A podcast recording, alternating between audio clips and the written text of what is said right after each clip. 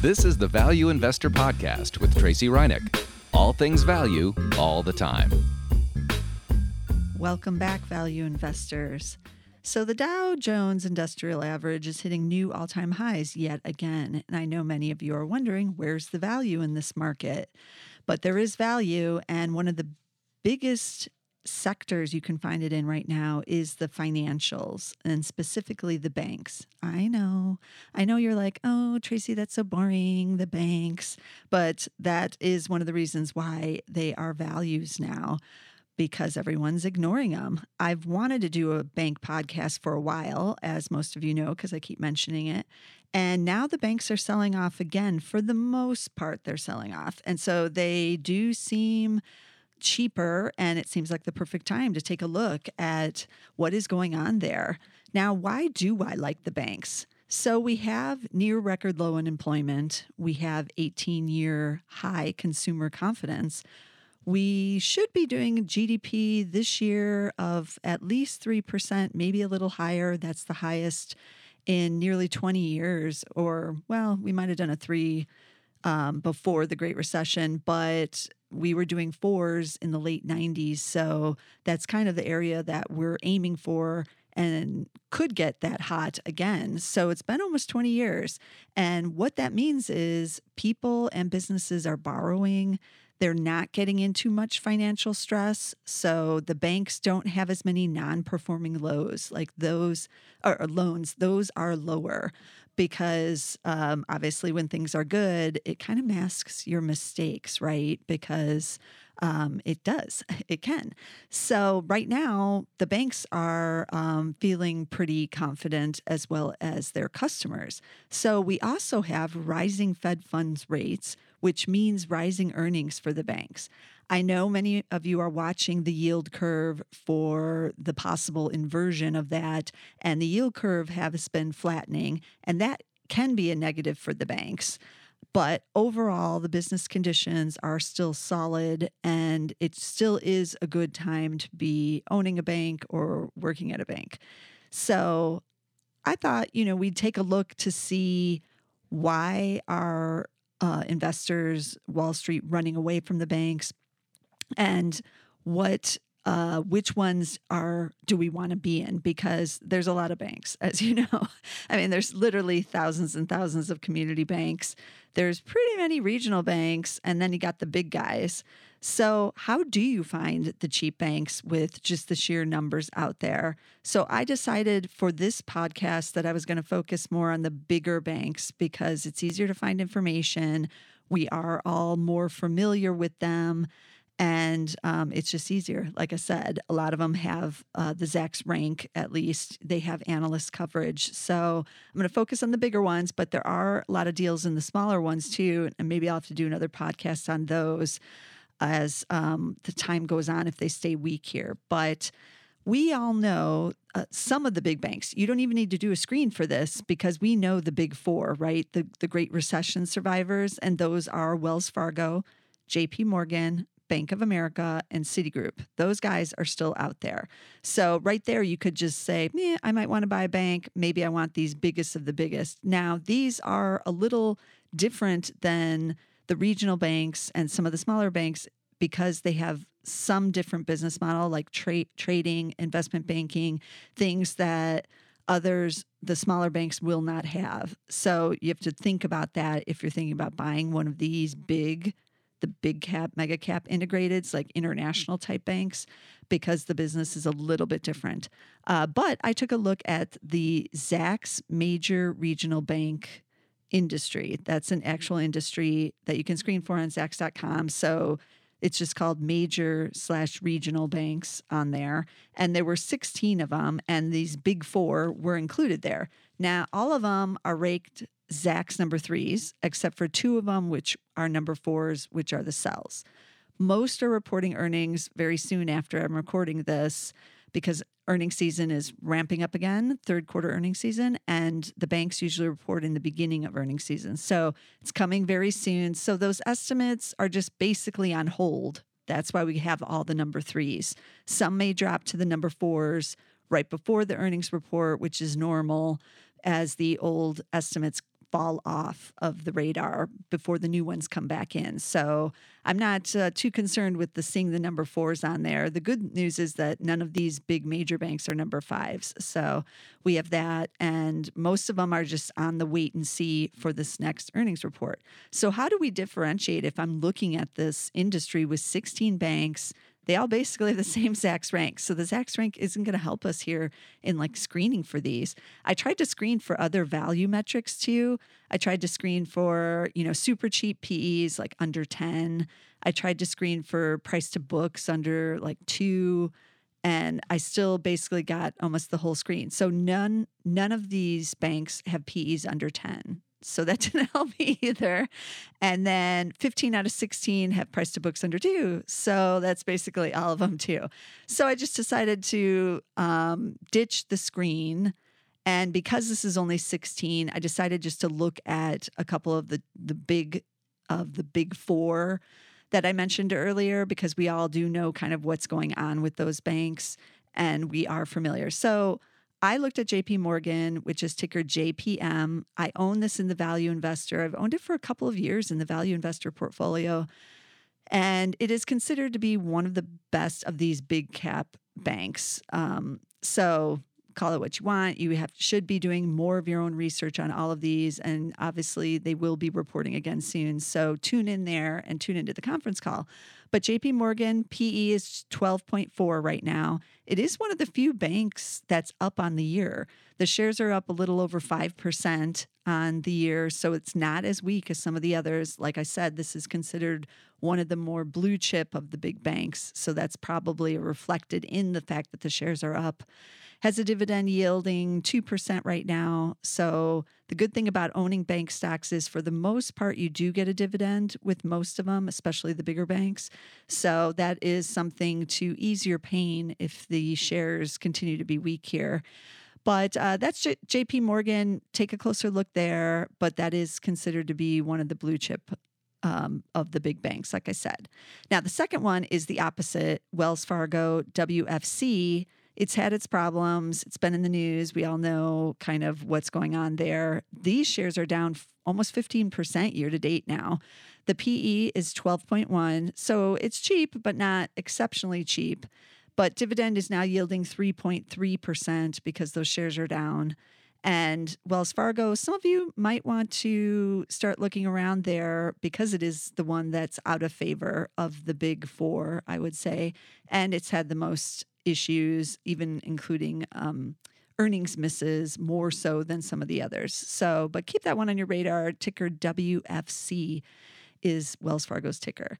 But let's move beyond just those big four because there's a, some interesting niche regional players that are bigger banks. These aren't community banks that um, have interesting business right now, business models that maybe should have on your short list too.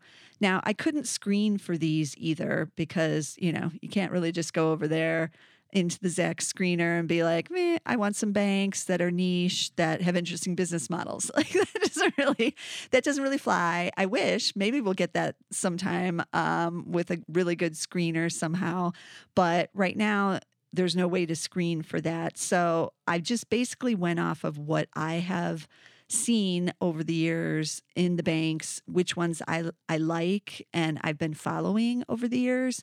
And I took another look in to see kind of what their fundamentals are looking like now. So one of those banks is one I've talked about in the past on the podcast, but it's been a while now since I've visited it. And in that period of time, they've actually changed their name. So this bank is the Bank of the Ozarks. And the ticker now is OZK.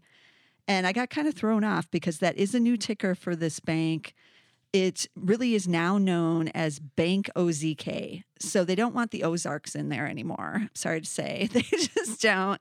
Taking out the Ozarks, trying to be a little more cutting edge with just the OZK on there. And if you go to their investor relations page, you'll see that they've really rebranded themselves because they now have pictures of the Statue of Liberty and Chicago's Willis Tower, aka the Sears Tower, is on that page. So there's nothing about the Ozarks anymore on the investor relations page.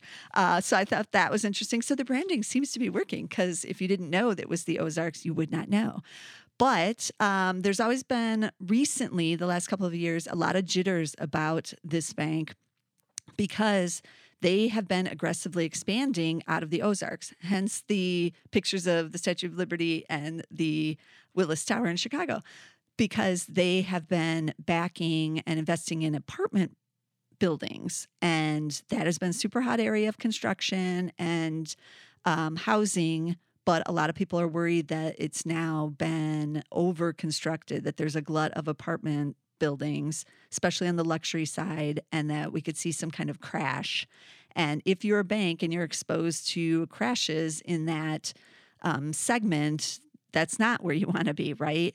So I've always asked as they continue to invest here in Chicago, there's continually new buildings being announced um, that are literally 80 to 90 stories here in Chicago of luxury apartments. They're building one right near Grant Park for anyone who's familiar with the city of Chicago.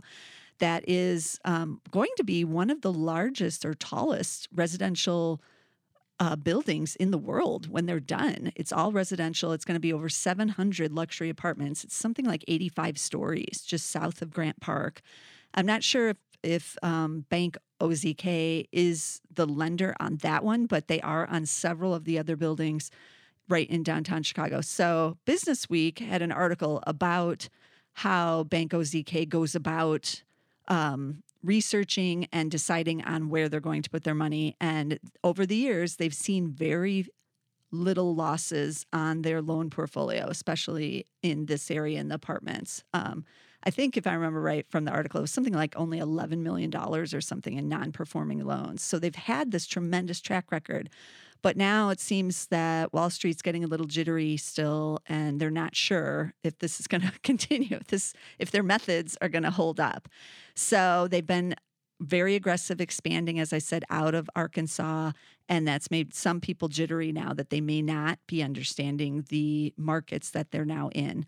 So these shares are down almost 22% year to date. Uh, it still has a market cap of 4.8 billion. So this is a mid cap bank, but those shares are down pretty severely there. The dividend is 2.1%. So that's not too shabby. It's the cheapest among the banks that I'm covering here. PE is 10, 10.4.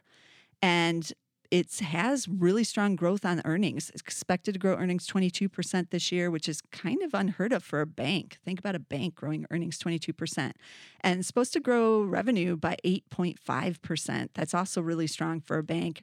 And I know most of you are like, oh, banks are boring because usually on the revenue side, you might see like three or 4%. That's pretty good. But this is 8.5. So it has a PEG ratio of 0.9 which is in the value area. So anything under one for the PEG means it's both a value stock and it's got strong growth. That's a rare combination. So I've been kind of iffy on Bank, well, I keep calling it Bank of the Ozarks, Bank OZK for several years now, but some of these numbers are looking interesting. And with the shares pulling back, I don't know. I'm keeping it on my short list, that's for sure. So let's switch over to another high growth bank that many of you probably have never heard of and have no idea that you could get this kind of growth from this one. It's called First Republic Bank, and the ticker there is FRC. It's pretty big market cap, which is interesting. Nobody's really heard of it. 14 billion in market cap. It's based in San Francisco and it basically is a private bank for the rich. Let's just call it what it is. Here's where all of its offices are located. Um, so it's in San Francisco, Palo Alto, Los Angeles, Santa Barbara, Newport Beach, San Diego, Portland, Boston, Greenwich, Palm Beach, and New York City. I notice that Chicago isn't left off here, and I'm kind of offended by that. But as you can imagine, just reading these, it's like lifestyles of the rich and famous, right? Like this is where a lot of the money is concentrated in in the United States and these individuals want private banking. So they have private business and personal banking and wealth management. And this one is really a high grower, um, much even more so than Bank OZK. Uh, so revenues expected to be up 15.8% this year. Like I said, if you even get 4 to 5% with a bank, that's pretty good, but revs here of almost 16% revenue growth for a bank, that's that's crazy. Earnings up 10% this year. This one is the more expensive out of all the ones. So I look at that and was like, man, not so much a value stock, but does have the growth. So the PE is 19.8 here. So yeah, more expensive. The shares, I know I, I decided to look at this one because I knew the shares were off their all-time highs. So they have pulled off their all-time highs, but um, not as they haven't plunged down as much as some of these other ones. They're still up 10% year to date. So this is one of the few banks that is outperforming the S&P 500 for the year and that's pretty strong return right there. It does pay a dividend, but it's on the lower side, so they are giving you growth, not really the dividend with this one, and it's 0.8% yield on the dividend. Um, over the last two years, shares are up 19% after soaring over the, the prior five years, up 96%. So they've kind of taken a time out here over the last two years of um, stalling a little bit, maybe on valuation concerns there. Maybe also on concerns if there is an economic slowdown, that this bank could be hit a little bit harder, possibly, than some of the others because of its um, who it focuses on, let's just say. But, uh, you know, this is definitely one if you're looking for a bank with big growth trajectory. I know it seems weird to talk about it like that, but this is one that has that. So, First Republic Bank, FRC. And then switching over back to the value side, this uh, regional bank, Comerica, ticker CMA, is one of my favorites of the bigger regionals. They have a market cap of 15.5 billion. They are headquartered in Texas, but they are also big in Michigan, Arizona, California, and Florida. And Comerica was the bank, my first bank account when I went to college at University of Michigan. They have a lot of big branches in Michigan. And they are located in seven out of the 10 largest US cities, which is why I like them. So you might not think oh, you know, they're in Texas, but Texas economy is uh, booming right now. And so a bank that's stationed there, headquartered there, is able to cash in on a lot of what's going on. And we have the energy business coming back in a big way. So that makes me real bullish on Comerica. They have a PE of 12.7, so I like that. They also have pretty good growth here earnings expected to be up 49% in 2018. So something something really big is going on there. Their revs up 5.9%, which I like as well. Um, earnings for next year, 2019, up 12%. So it's not just a one hit wonder this year. Also, double digits for next year expected. And so we're getting a PEG ratio with this one of 0.6, really low. So this is another one that has both value and growth components. Again, strange for a bank to have a peg and to have that growth going on. Dividend yield also really nice, 2.7%. So in addition, you get the the good dividend yield there. So um, this is definitely one to watch. The shares are up 3.7% year to date. So they are in the green, not quite as much as a few of the others. So, um, not quite as weak either as some of the others because people are willing to pay a premium or at least uh, stick around in the banks that are producing, I guess you could say. So, that was Comerica CMA. So, this these are the ones that, you know, they're going to be reporting soon. You should be tuning in. These are some of the bigger names, not, uh, there's a lot of other regional ones that are also quite large that I didn't cover there's a lot of choice in the banking sector. So that makes it difficult, I know, for most investors because there's just too much. How do you decide which ones to be? That's why I decided to do this podcast to bring you some ideas that you should be kind of mulling mulling and looking into because it is always good to narrow it down. Too much choice is never a good thing either. So let's review those tickers again. So we had JP Morgan, which is JPM, Wells Fargo, if you're looking for one of the beaten down ones, WFC, ticker there. We had Bank OZK, which is now just OZK. We had First Republic, which is the wealth management in San Francisco and the like private bank. FRC is the ticker. And then we had Comerica in Texas, CMA.